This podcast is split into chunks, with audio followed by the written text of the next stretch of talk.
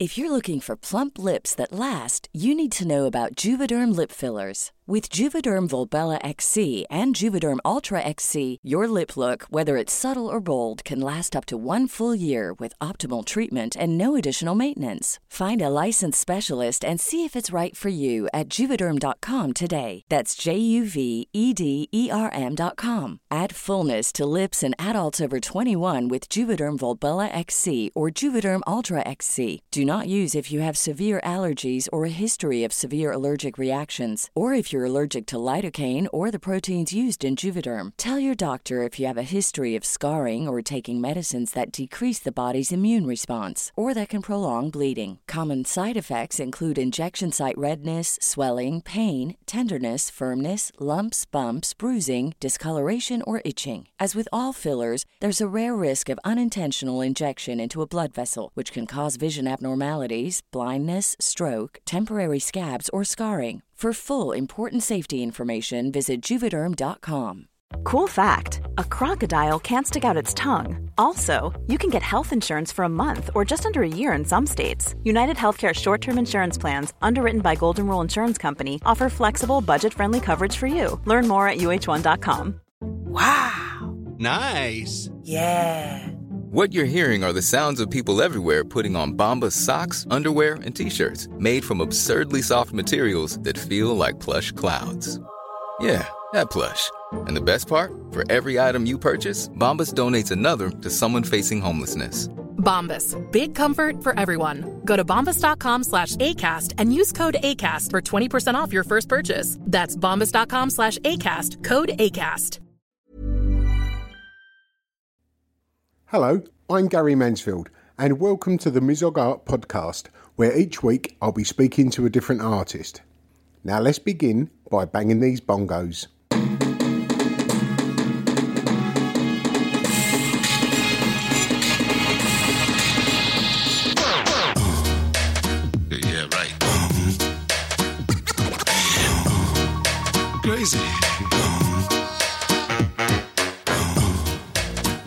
Hello, and welcome to this, the very first episode of the Mizog Art Podcast.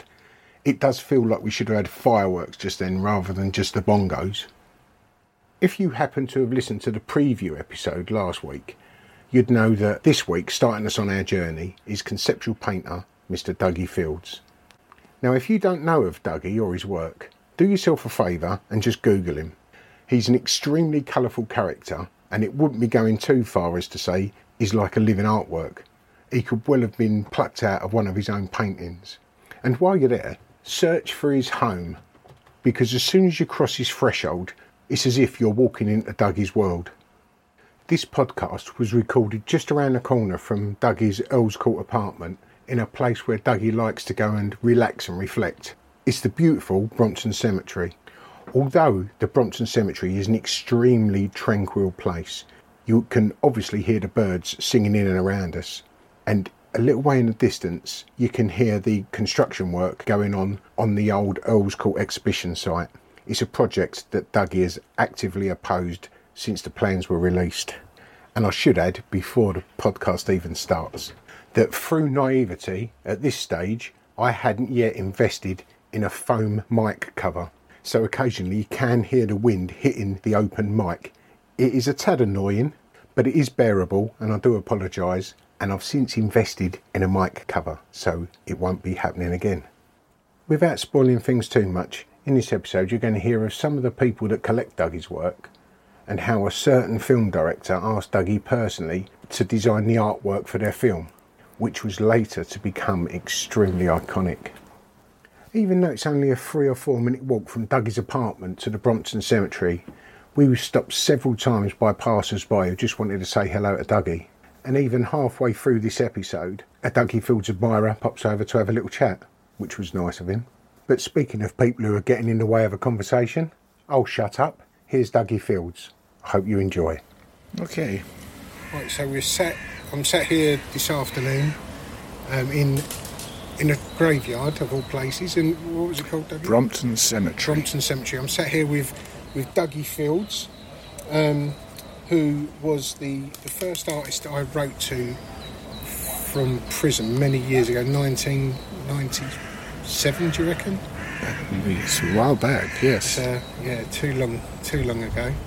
Um, I saw Duggie's. I saw a painting of Duggie's. Um, I was doing a, a, a GNVQ art course, and I had to, um, I had to replicate a painting that I'd seen in a photograph. So I looked for a Sunday magazine, and there was a picture of Zandra Rhodes with a, a painting of Duggie's in the background. Do you remember what that painting would have been? It was a small. It was a small, maybe a sort of Do you know, she has several, so I'm not sure which one you saw first. Um, she has a big landscape. She has a one that's a portrait of her and my friend Shalita. And she has a couple of other canvases too. One that was Marilyn Monroe. Um, one that's sort of vaguely like a ballet dancer. and it was it was quite amazing how that envelope got to you in the first place. Because when I read the article, it just said that the artist was named Duggie Fields, and I knew no artist at the time.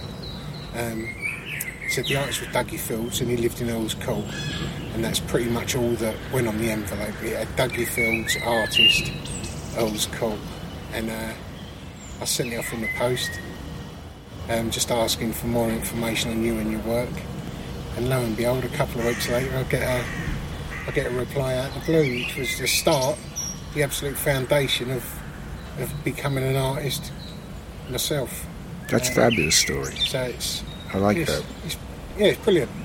It's brilliant, and uh, yeah, without you, as, as I said when I met you the other week, without you replying to that letter, I don't believe my life would have changed in the way in the way that it has. I thought, I think I was still would have been um, in the same circles as I was, and um, yeah, I know I've got a brilliant life.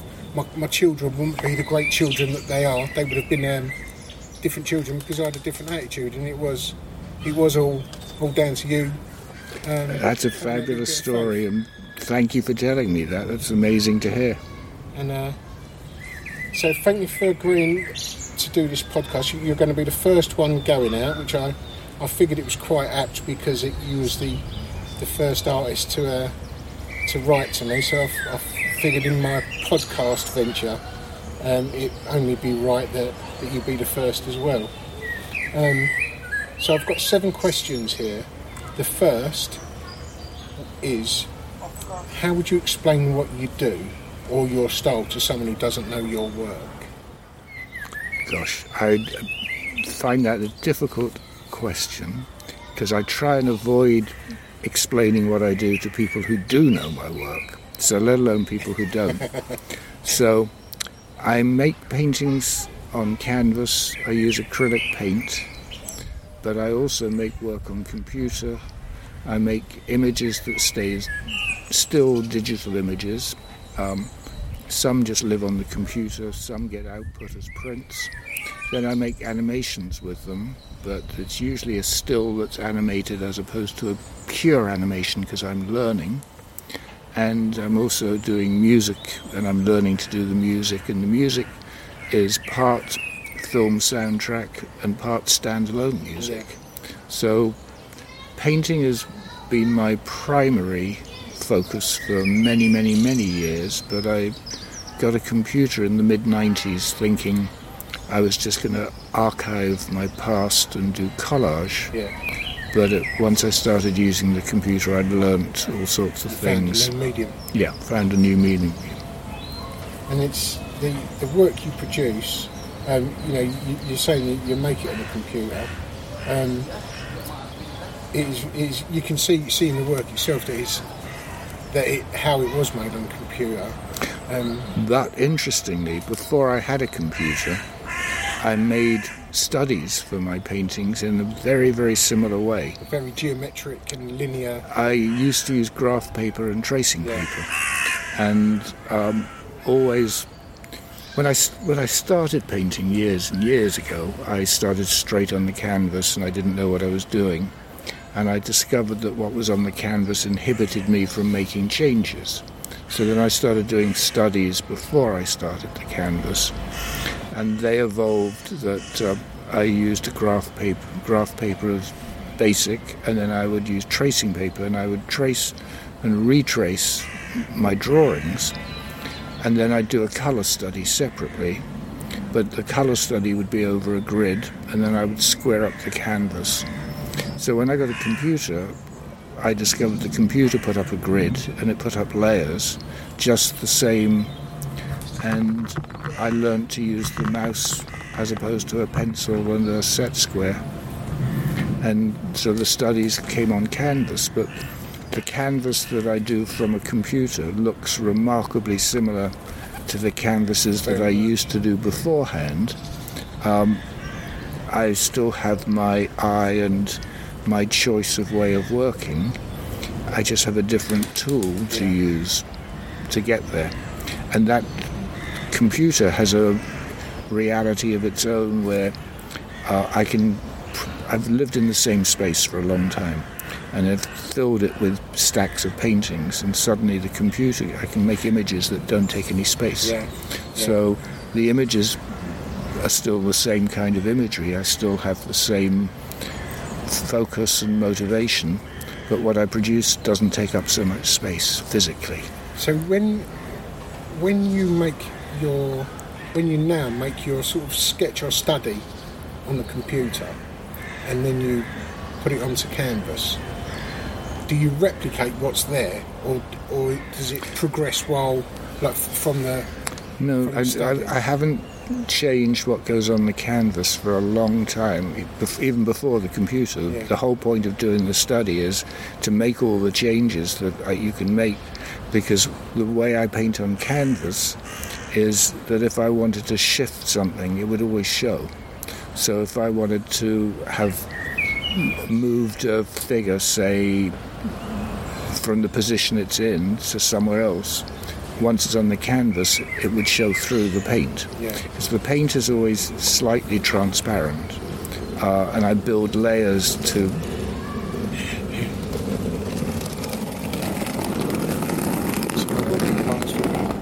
wheel along suitcases always handy while you're doing the podcast, I suppose. So I, I, I put layers to build a depth of colour, but if I was shifting the image, that would show through. So I make all the shifts on the studies, which I did before the computer.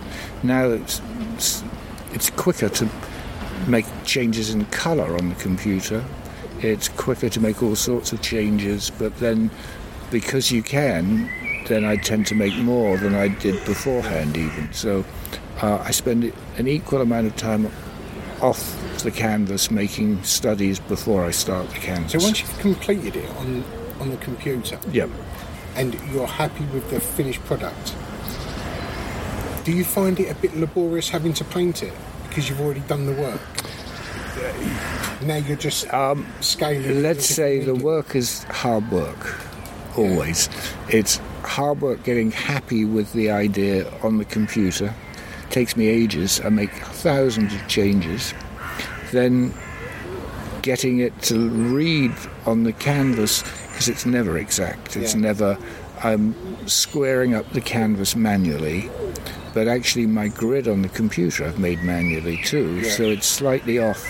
So and then the line drawing on the computer is one thickness, the line drawing on the canvas is a pencil thickness. Then I come to paint it. Well, no paintbrush produces an even, long, thick, straight black line, which is what I tend to want. and your colours are very dense as well, aren't they? They're, So- they're layers of paint, Yeah. and each layer of paint destroys the edge, and so I have to redo the edges again. And every slight shift changes what the image looks like, and then I think "Oh, it's not looking right. I've lost it. Uh, I have to look and look and look and look and look and look. I spend months on the canvas now, about six months, yeah. And yes, hard work, but And you've got, I, I love your studio. We was up there a little while ago, just having a look around, and um, yeah, it's a nice big studio. A lot of light in there. it always has artificial light and um, always needs artificial light from and I have size limitation but um, I have a Francis Well, you say, Bacon you say live, um, size limitation, Yes, but I- massive. The, But there's only a certain size I can get out Yeah. the front door and get down the staircase. and uh, I used to think you're not for putting a pulley off, off the balcony. they they can't get out there either. No, they can't. Just, no, there's uh, you know window f- frame size. Um, the so I, I've I've worked out how big I can do it, Yeah. but but when I think your stu- to myself your studio is limiting you, then I think Francis Bacon Yeah. and uh, I used to get the same photographer photographing my paintings in the 80s as he had photographing his. And she would come from his studio to mine and say, God, it's so much easier to photograph here because you've got so much more space Yeah. than Francis. so whenever I think I'm trapped by my circumstances, he had much more economic freedom than me. He could have chosen to get somewhere bigger, but he was content with the space he had. So that's my lesson to have learned to be content with the space I have. You've, I've seen that in some, a couple of your paintings. You've got France images from Francis Bacon's work. Well, I think he's been an influence on, many One ways, of you my know. favourites. Um, also, in your work, you have you have Mondrian a lot. Mondrian features in hell of a lot, as well as uh, as well as Pollock. Childhood inspirations. Earliest introductions to art would be the artists of the 20th century, from, but tended to be abstract artists. That, was- that was my next question. When was your first interest in art, and who was your most influential? I think Leger was one of my early ones. Uh, Arp, Miro, Picasso, obviously, You can still Dali. see all them in your work. Yes, yeah. I, Even I, today. I think uh, I'm never going to escape them. I don't particularly care either. I'm quite happy to that. Uh, you know, that's what turned me on to loving the idea of not being an artist so much as making imagery, though. Know. How old was you when you first took an interest in it? Can you remember? I don't remember not drawing, but I remember um, more specifically early teenage years um, really starting to paint every day. And uh, I had a big abstract period when I was about 13, 14, when I'd seen Jackson Pollock on TV. Wow. And the TV program had actually been taking the piss out of him as abstract art was considered. Um, I don't know what the word for it. You know how the media like to take the piss out of contemporary yeah. art. They still do, you know. And um, so I, we had a, a garden with a terrace, and I went out onto the terrace and I put my canvases or whatever I was working on on, on the ground. I didn't splash paint like he did, but I poured it and let the wind blow it. Oh yeah, yeah. And it was very much pouring from different heights and letting the wind blow the paint onto the Where was canvas. you at this point? Was this when you was in Wiltshire? In Hampshire, Hampshire I was in a town called Andover, Oh, and yeah. I would have been at a grammar school, a grammar school, and um, that was. So my earliest work were, were abstracts around that age, uh, and it was the love of paint, which I still love painting. You know, so as much as I try and remove the paintbrush, the evidence of the paintbrush in the work that I do, uh, I love putting on paint. Yeah. Yeah. And it's it's only acrylic you use now. Yeah, I had a period of using oil, uh, and for all sorts of reasons, I couldn't live with the oil. Um, you have to be able to live with paint. It gets Yeah. everywhere. It gets not just on your body; it gets on your clothes. You, you breathe the smell of it, and I wouldn't say I'm allergic to the smell of oil paint, but I'm uncomfortable with Yeah. it. I'm un- especially if you've got to live with it as well, where your studio's yeah. in your apartment. it permeates your life that paint and uh, i couldn't just so i wouldn't say allergic but almost Can you remember what you f- the first piece that you've done that you sort of really carried with conviction that that you um oh i think there are many actually um, there's one at art school though that uh, i got shouted at for which by the by, lecturers? by the lecturers yes so the head of painting got brought to see it Um, at that time, I was considered a colour-field abstract painter. I, I, painted these. I was. I'd had a very conceptual phase when I'd. Um, a very constructivist phase when I had an algebraic formula that dictated where marks on the canvas went. Excellent. And I don't even remember the formula Yeah. now, but it was it was complicated, but it was very abstract. And um, then I got quite minimal, and I was just painting squares and triangles.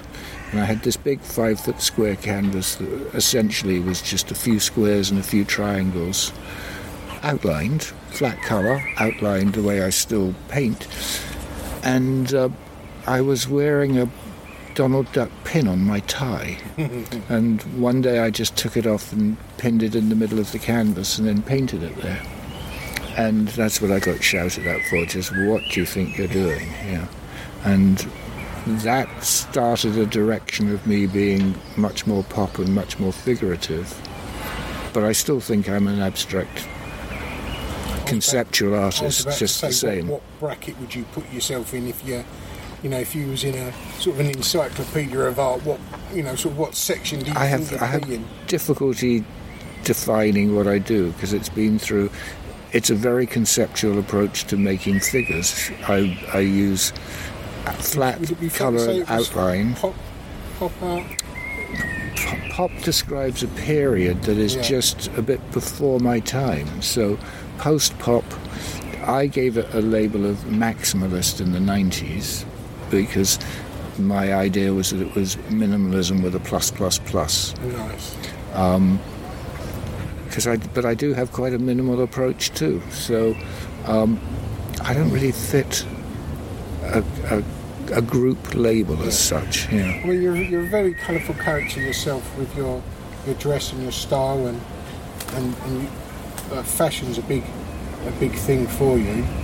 Um, do you think you it, you have influenced your work with your colour, or or vice versa, I or neither? I don't separate my creativity to. Uh, you can only do this. Um, I think um, I'm creative. I can't help it. That's that's what I do. Yeah. I make things. You know, I've al- I'm, as a child I made things too. I've always made We things. on the way here, we And- was talking about the the friends you have who are very similar in their creativity and their their sort of presence. So I always wanted to affect my appearance in some way. Um, that started. That's everything started sort of early teenage. You know, when I started asserting myself over you making choices. Yes, and I mean at school when I was about eleven, I was wearing hand-me-down second-hand clothes that came via cousins Yeah. and I hated what I was wearing, and I got told off for being scruffy. I've never forgotten that. Was- and and then I started. not really your choice, is it? Not it wasn't my choice, and I started wanting to make choice. Yeah. And I got to the point where I was still a, at school with a school uniform that I didn't want to wear. And as soon as I knew I was leaving, I lost my cap, I lost my blazer, uh, and I wore sandals to school and sunglasses. And um, sunglasses, I used to get migraine. I had a optical migraine today, so the sunglasses were to avoid that, but they weren't. They just, I just thought they were cool. Yeah. You know. And sandals at that age was, I'd heard of beatniks, I'd heard of bohemians, but I lived in the country. They didn't exist, Yeah. but I didn't fit in for all sorts of reasons, and started asserting my appearance. Um, a little bit my domestic environment too. When we'd moved from a small village to the to Andover, a small town, I got my own bedroom, and once it, I had my own bedroom, I wanted to make it look like my own bedroom too. So uh, I was allowed to choose curtains wallpaper, bedspread. And that was my first of sort of thinking your environment's important.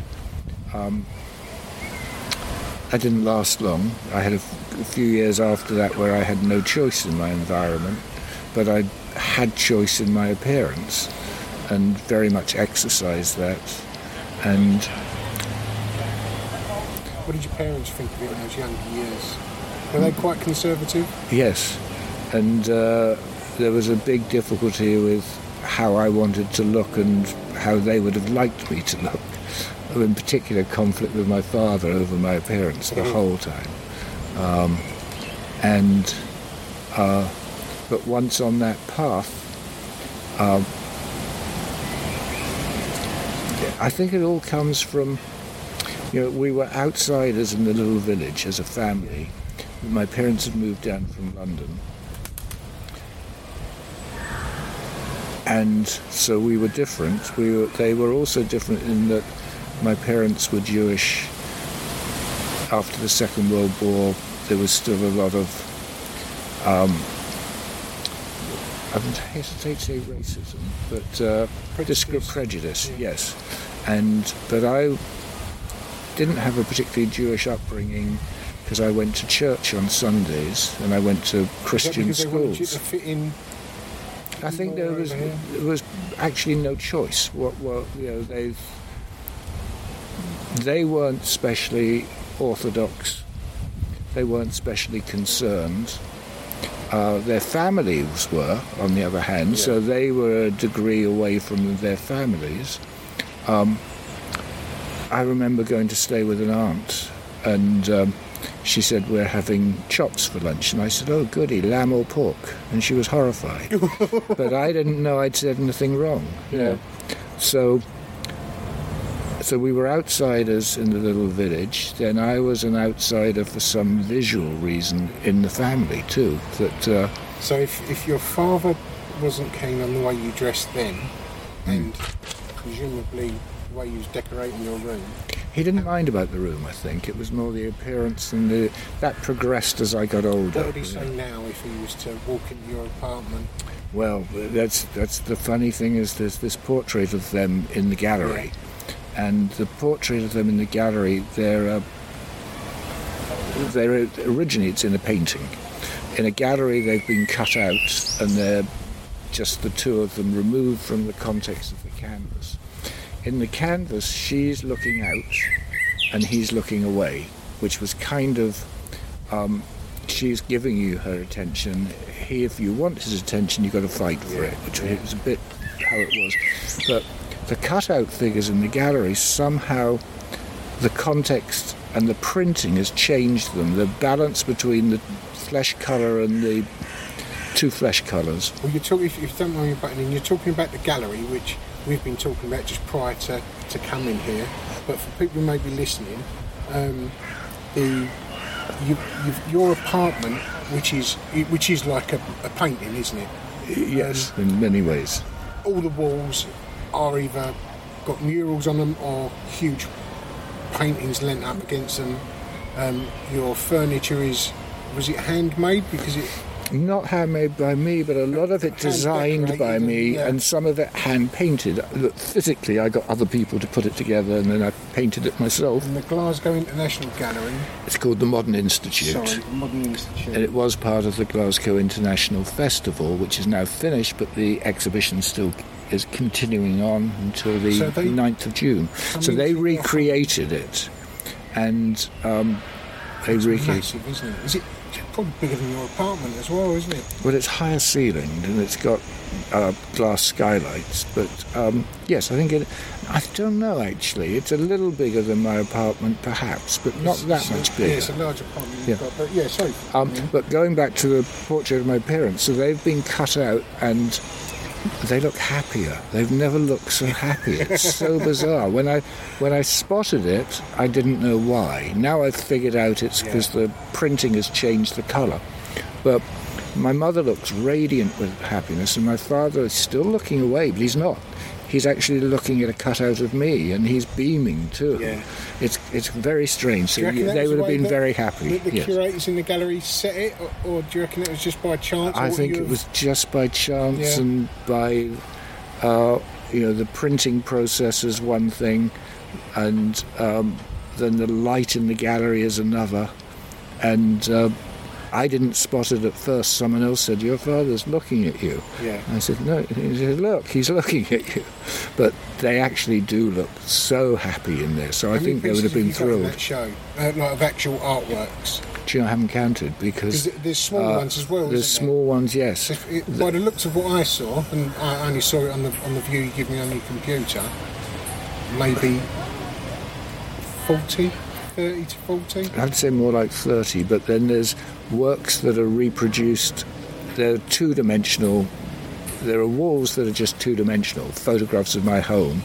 Then there's paintings there's on top of paintings. There, is there, in that gallery? Well, uh, well, there's the odd white wall, but There is, there are some white walls there. Yes. from your white wall. Yes. It's not the gallery. There's no gallery walls on. No, the gallery, the gallery is completely built the set within Yeah. the gallery. That's right. Yeah, because when I when I, I met you the other uh, the other month, you had a, a small maquette Yes. you, of, of, Yeah. the, of what the show was going to look like. Bit uh, bit ironic having a maquette of your front room in, or of your home in your home. But it's, it was weird walking into the exhibition for the first time. And uh, because it was just like, oh gosh, you know, this is so like my home, but it's not, and it's so interesting. They've been so clever with the way they've. The way some bits are two dimensional, some bits are three dimensional. They've squashed some elements and Yeah. stretched other Yeah. elements, and then layered it in a way that I keep on thinking I haven't seen that before. So it's, in, it's interesting, you know. Hey, I'm Ryan Reynolds. Recently, I asked Mint Mobile's legal team if big wireless companies are allowed to raise prices due to inflation. They said yes. And then when I asked if raising prices technically violates those onerous two year contracts, they said, What the f are you talking about, you insane Hollywood ass? F- So to recap, we're cutting the price of Mint Unlimited from $30 a month to just $15 a month. Give it a try at mintmobile.com slash switch. $45 upfront for three months plus taxes and fees. Promo for new customers for limited time. Unlimited more than 40 gigabytes per month. Slows. Full terms at mintmobile.com. If you're looking for plump lips that last, you need to know about Juvederm lip fillers. With Juvederm Volbella XC and Juvederm Ultra XC, your lip look, whether it's subtle or bold, can last up to one full year with optimal treatment and no additional maintenance. Find a licensed specialist and see if it's right for you at juvederm.com today. That's J U V E D E R M.com. Add fullness to lips in adults over 21 with Juvederm Volbella XC or Juvederm Ultra XC. Do not use if you have severe allergies or a history of severe allergic reactions, or if you're allergic to lidocaine or the proteins used in Juvederm. Tell your doctor if you have a history of scarring or taking medicines that decrease the body's immune response or that can prolong bleeding. Common side effects include injection site redness, swelling, pain, tenderness, firmness, lumps, bumps, bruising, discoloration, or itching. As with all fillers, there's a rare risk of unintentional injection into a blood vessel, which can cause vision abnormalities, blindness, stroke, temporary scabs, or scarring. For full important safety information, visit juvederm.com. And I actually had someone come to me last week um, who'd seen the gallery in Scotland but had never visited my home. What And- friend or No, it was actually the BBC, the Radio 4 programme. Yeah. She recorded me in the gallery in Scotland, so she spent quite a long time in the exhibition, and then came to me in London to get something written, and walked into the flat, and she went, "Oh, this is weird," and then she so said, she's seeing it with the eyes, the Yes. eyes to what you. and then she said, "This is beautiful, though. Your flat is beautiful." Uh, so it was interesting her reaction because it was. I've seen it the other way round, of course. Yeah. Yeah. She was the first person who has seen the exhibition and then come to the real place. And what did you the, the friends that that you took up there with you? Oh well, the the, the most amazing was my brother and his wife, and they arrived there before I. I wasn't there when they arrived. They they got there first, and I came along. My brother's wife was just standing there with just mouth open, Just a gog. just absolutely agog, speechless. It's sort of in shock, you know. It's as if uh, they've uh, been teleported. I don't know. Yes, just uh, I mean, you had, you had um, as you say, about 30 works there. Um, one of the questions I've got is what, what piece that you've created do you hold most dear? And, and, oh gosh, and uh, I've had favourites, and uh, my all-time favourite is I sold, and uh, and on top of having sold it, I didn't get fully paid for it. And it's still, so I don't really want to talk about that too much. That's a little painful because it was one of those circumstances where I couldn't refuse to say no, Yeah. because I did get some of the money for it, uh, but never got fully. And uh, I don't know what what's going to happen with that. But it was um, a painting done in the mid 70s. But what's interesting about having the exhibition right now is I didn't select the work for the show. Uh, the, I let um, Toby, whose gallery it is, I let him curate the show. I, I stood back and I kept. I did say I wouldn't choose that. I wouldn't choose that. And he made a very good selection, I think. Um, and um, it was interesting how it isn't the selection I would have made, it isn't the show I would have made, and I think it's great. I wouldn't change any of it. That's that's the irony. I think it's so. sometimes does need to be f- through someone else's eyes, doesn't it? Yes, and there were pictures I haven't looked at for years. that I'm looking at and thinking, well, that's I have to love a painting to finish it. Yeah. So every painting I've done, I've loved, but at some point, I'm then disappointed, and. Uh, there's always that, oh, okay, you know, otherwise, if you're not disappointed, you're not going to go and do anything else. It's because it's always you're trying to be better. Um, so How do you title your work? that's a, that's a problem. Sometimes I have titles, sometimes I don't. Yeah. Sometimes it's purely you need something to refer to them by, but I don't- the words and the image don't necessarily belong together.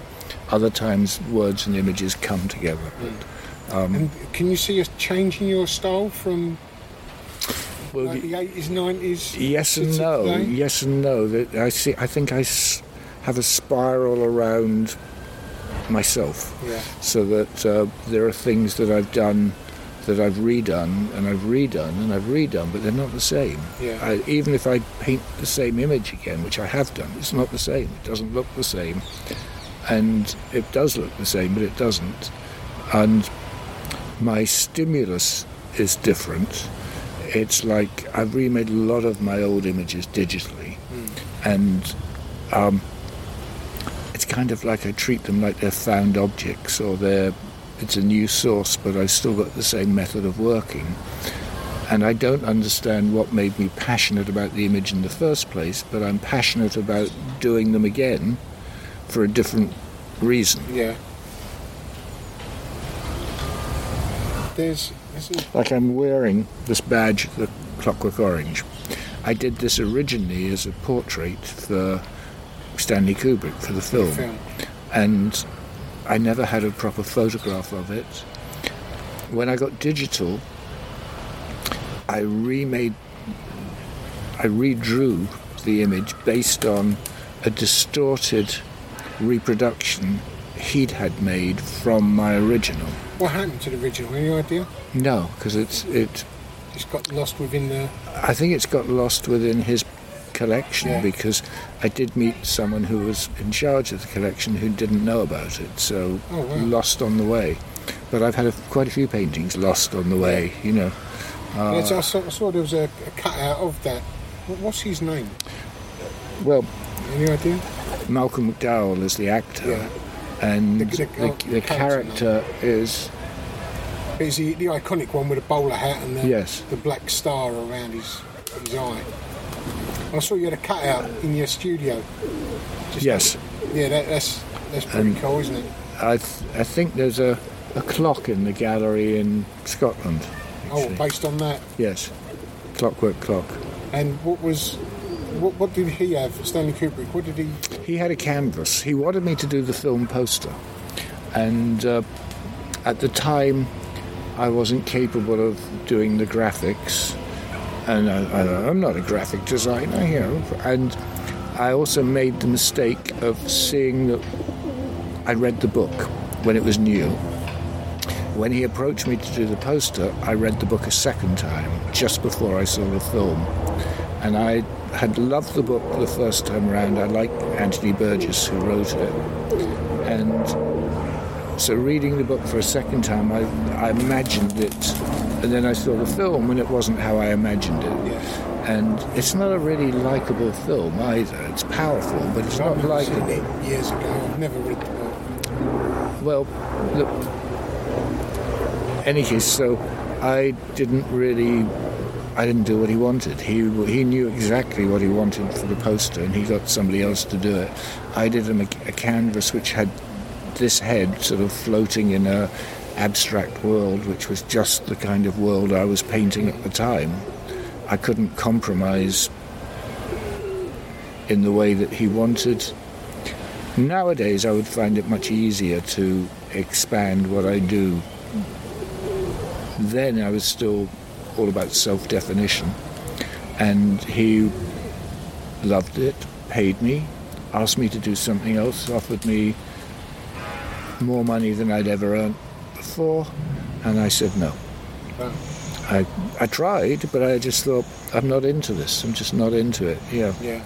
And uh, Was it thinking that you may it may not be as um, it may not be what you expected because of the the, the lack of knowledge of graphic design, or that wasn't the issue so much as I really hadn't enjoyed the film, and uh, I thought the imagery in the film wasn't really doing it for me in terms of inspiring me to do something from it that related to it. So it was, no, I can't. Sorry. I tried. I did try. I, one of the artworks I saw in the studio, which I which I hadn't seen,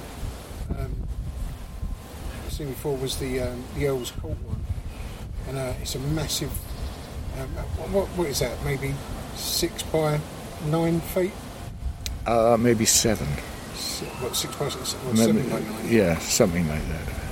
Of Earl's Court, um, Now demolished. now demolished. Yes, so I was memorialising it. I, I knew it was up for definite for de- demolition. I was opposing it for demolition. I You've been very vocal in that from the start, haven't you? yes, and uh, I thought it was a disaster for the neighbourhood.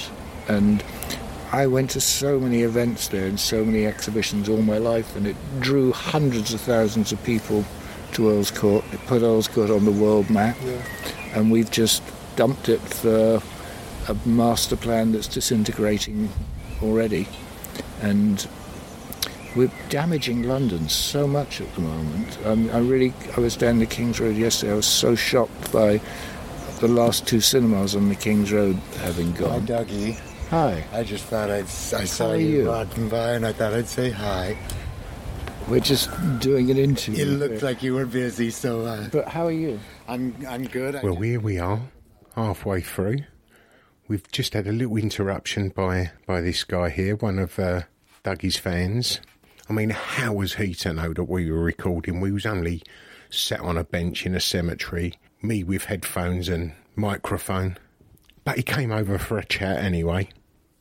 And then just as he goes, we get another little interruption. Let's get back to it. See you in a little while. good to see you. Have Bye-bye. fun. See you later. Sorry, I went blank on his name. That's quite right. But yeah, yeah, being we were saying being vocal about Earl's Court, and we're in this an absolutely stunning um, Brompton Cemetery today. Wild, it's a, it's a wild cemetery as well. And Sorry, I've got to just take this. You want to pause this for a minute? I, I let it go, and then I just uh, We are disturbed by that which surrounds.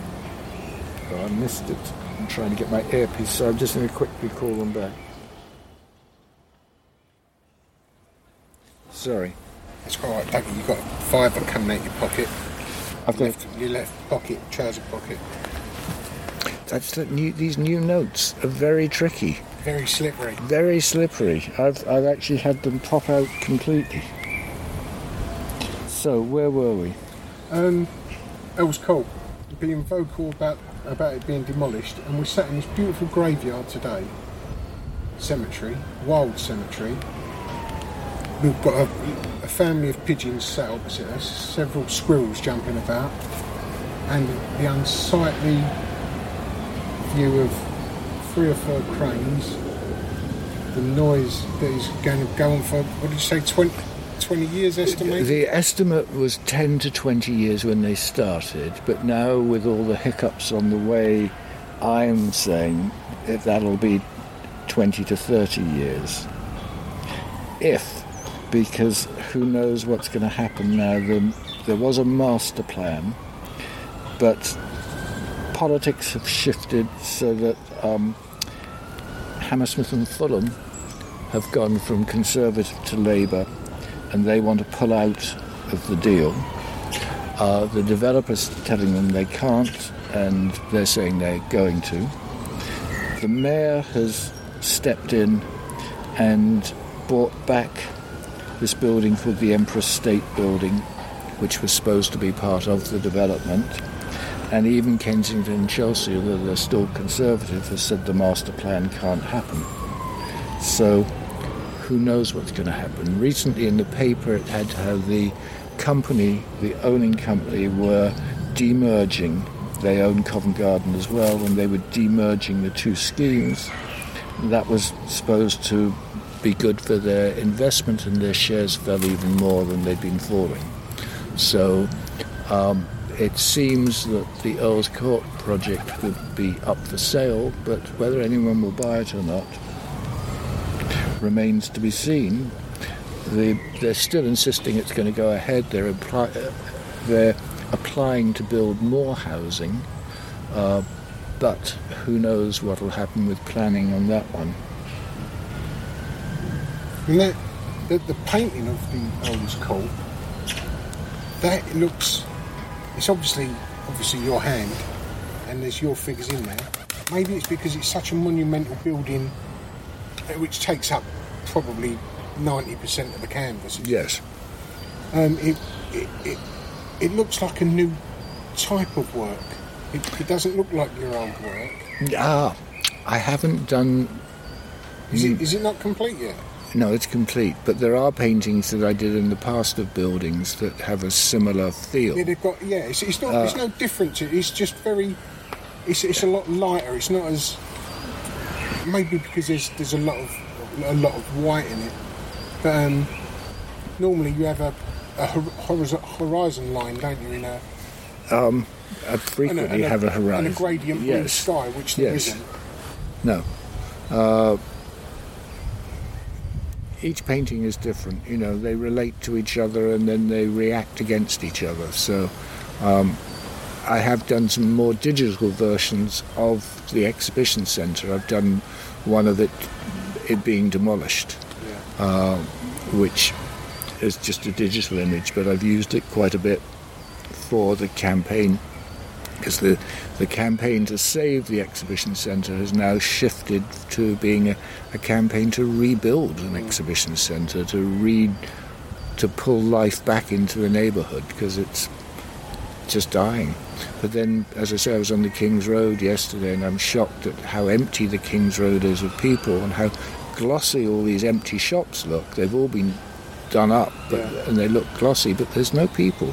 So whether anyone's ever going to rent, rent them Like again, a lot of the people around there, lights on, but no one's at home. yeah. No lights on actually. No one at home. There's more more what's happening around here. And and yet we have this great housing shortage in London. Yeah. And uh, we're building, we're allowing these structures to be built that will remain occupied or will be for immigrants, rich immigrants, because we're only allowing in rich immigrants, not even then. Yeah. Now, I was saying that, that, that the Earl's Court looks like a, a new piece of work.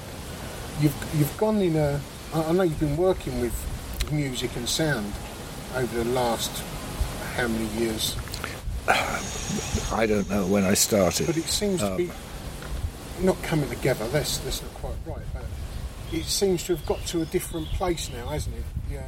The music, you, was- you was playing me some music Yes, I, I would say the music has got to a place where the music stands alone. It does definitely. Um, when I did um, this My London program that just went out, I had to choose six pieces of music. Yeah. And I included one of my tracks, and my track was the very end of the program. And I have to say, even listening to it, it didn't sound like a drop in musical quality. Yeah, You know, yeah. it, it's it stood its ground. and it's the music in audio form is very much like your work in visual form compared to like to, talking of digital. yes. So it does replicate um, your work very much in an audio form. I have an interesting way of working too that um, I let a lot of random elements affect what I do visually as well as what I do musically. Visually, I often just scrawl something that becomes something in a And canvas. because you, you, you talk about you self-taught, so you have no boundaries. I have no boundaries, and I uh, I use random samples that without listening to them. And of course, Marianne Faithfull was was featured, wasn't she? I've got one track that this year she put her voice, sent me her voice to add to it, but uh, that was amazing because I always had admired her voice and never expected that we would have a vocal together. Yeah. We sound pretty good together. If I That was that was played on. No, it hasn't that had was- a play yet. No, that was. Um, I'm, I'm sorry. I meant your music was played on Gary Crowley's. Um, He he played my so cool track. Yeah. and uh, it sounded so cool. It sounded it worked, you know. And you also featured on. but I did play one of Marianne Faithfull's track on that program. I, I played her Broken English, which I think is a fabulous Yeah. track. And you, you've been featured again on. We was talking about this earlier on Radio 4. What was the, the program? Only artists. Only artists. It actually went out yesterday in the morning and in the evening, but it's now on iPlayer. the Wednesday the thirty first. Because this won't go out until the the start of July. This this one, so it would have been. The iPlayer will have finished by then. I, I, they're on for three weeks or thirty days or something, aren't 30 they? days, Thirty days, yeah. And what did what was that show about? Was it about your It was show a- in Scotland, or was it about Duggie Fields? No, it was, it's, it was a conversation between two artists, essentially. But the other wa- artist is a writer, as opposed to me being essentially a you painter. and him having a conversation? her, her. Sorry. And she was from Glasgow, so they recorded us in Glasgow so that we could. We started off in my exhibition, and then she took me to somewhere which had been somewhere that she used to work Yeah. and so we had a history of each other and a, we'd never met before so it was a conversation Yeah. about creativity and about our lives too And what was you given a format to talk about, or not really no we say were hello and just uh, i knew that she would take me somewhere in glasgow and uh, i knew that she was coming to my exhibition um, Is it- is I also the started writer the- the the Radio writer, 4? Ri- the writer. The Radio Four stood back and let Oh, us yeah. talk. Um, but I actually started reading one of her books, which I've now finished, and I'm reading a second novel of hers and enjoying her them. name? Can you remember? Louise Welsh. Louise Welsh. I had a similar thing a little while ago. Um, it's called Charlotte's Compass. Um, there's a, an actress was putting out a. Um, being done on, on video and audio, and she would just come to my home. Um, the, while the film crew set up, um, she sat in another room, so I didn't. She didn't know of me Right. until she walked into my kitchen and, went, and I was sat in the, at the kitchen table and I introduced myself and said that I'm an artist and been to prison and that's my you know my story is that I went to prison become an artist and that's what we spoke about there Right. and then and um, yeah it's, it's it's quite funny how a, a conversation with a stranger Yes. can go it's, it's quite different when you when you sort of know the person or or it's, it's not a person um, you know, if you sat on the on the bus, it'd, it'd be a different conversation. But yeah, it, it, it can be surprising in where it goes. Then it was edited by the Radio 4, so it was broadcast as half an hour, was we talked for a lot longer. And I don't remember what we talked about that didn't get broadcast. yeah. Um, one of the last questions here is um, I mean, you've already spoke about um, a, f- a few of your favourite artists, but if if you was in a show with five artists, you could pick the five artists to be in a show with, or you and five others. Who would that be? Do you think? I don't know. I'm, I'm in a show at the moment with more than five others, and um, one who's a friend, Andrew Logan, who's a great friend, and I admire his work. Then there's two other artists in the show who I've never met, but I think are amazing: uh, Niki de Saint Phalle and uh, Hundertwasser.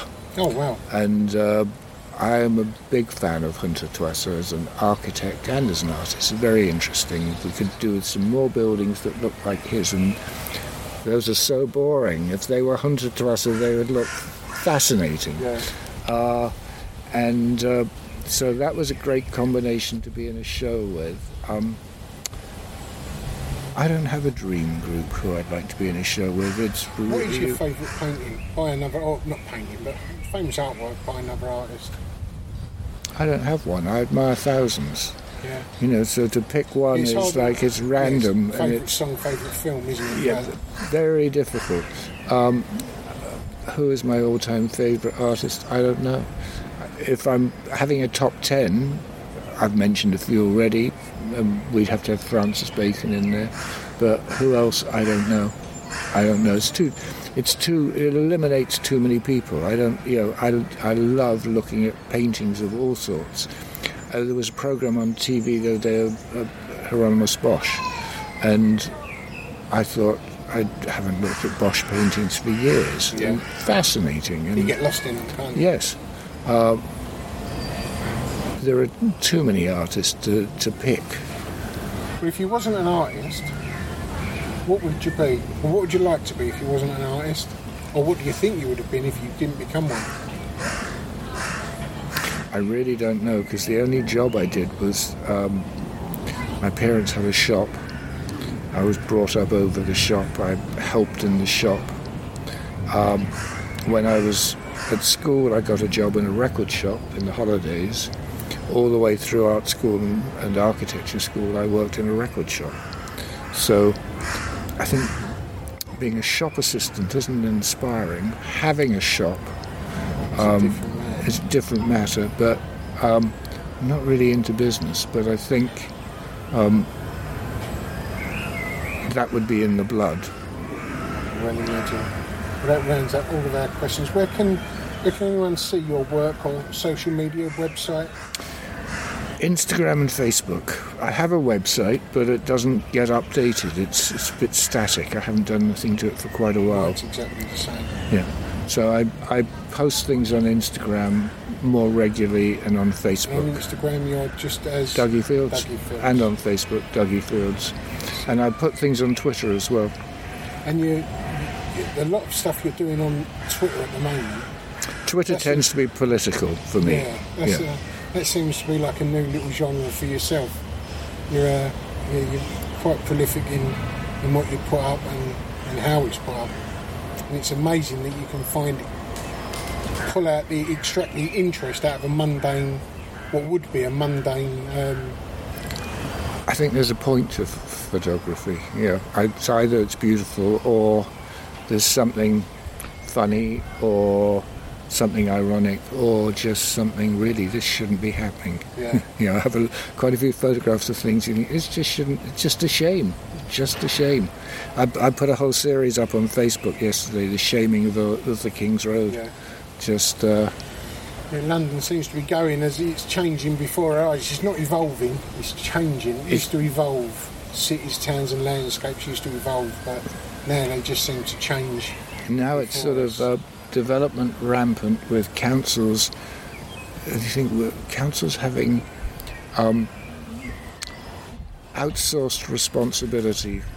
Oh, Out- definitely.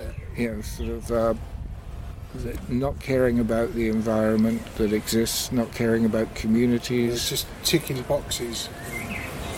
uh, all about income, income, income, regardless of actually Bottom future line. cost. Yeah, what is it they say, the, the price of everything, but the worth of Value of nothing. Yeah. Well, Duggie, that's all my questions done. Thank you very much for everything. Yeah, right. How about that? Mr. Duggie Fields. That weren't bad for a first episode, was it? As I say, without him replying to that very first letter I sent, I very probably wouldn't be sitting here today. Well, n- at least not the man I am, that's for sure. I'd still be back in my old life, wandering about in them same old circles. So, yeah, I owe Duggie quite a lot. Duggie's on social media quite a lot, mainly on uh, Instagram and Twitter. So, if you would, go over to social media, find him, like him, follow him, even send him a message with a little bit of love saying that you heard him on the Mizog Art podcast. He's got some great stuff going on over there. Well, on next week's episode is Patrick Hughes. Patrick is the artist that devised the mind boggling reverse perspectives. He paints on a 3D surface which physically has the perspective coming towards you, but visually it goes away. Hence, well, hence the name reverse perspectives. If for some reason you don't know Patrick or reverse perspectives, your best place to go and have a look is on YouTube because it's the moving image that makes the optical illusion work. Patrick, along with Ray Richardson, were the second artist that I wrote to many years ago. They both corresponded with me throughout my sentence, and we're still friends to this day. Well, along with Patrick, who's coming out next week, I've got a couple more recorded. One of which is Mad in Chiswick, Miss Carrie Reichardt, just as mad in Chiswick, Bob Osborne. Emerging abstract artist, James Gray. Well, that's a double episode along with an organisation called Cafe Art, who champion and support homeless artists. You'll find out more about them when their episode comes out. I know and have collaborated with a lot of artists over the last couple of years, and when I decided to start this podcast, it was those that I contacted first, you know, just to be on the safe side. The amount of artists that agreed to be on the podcast was astounding.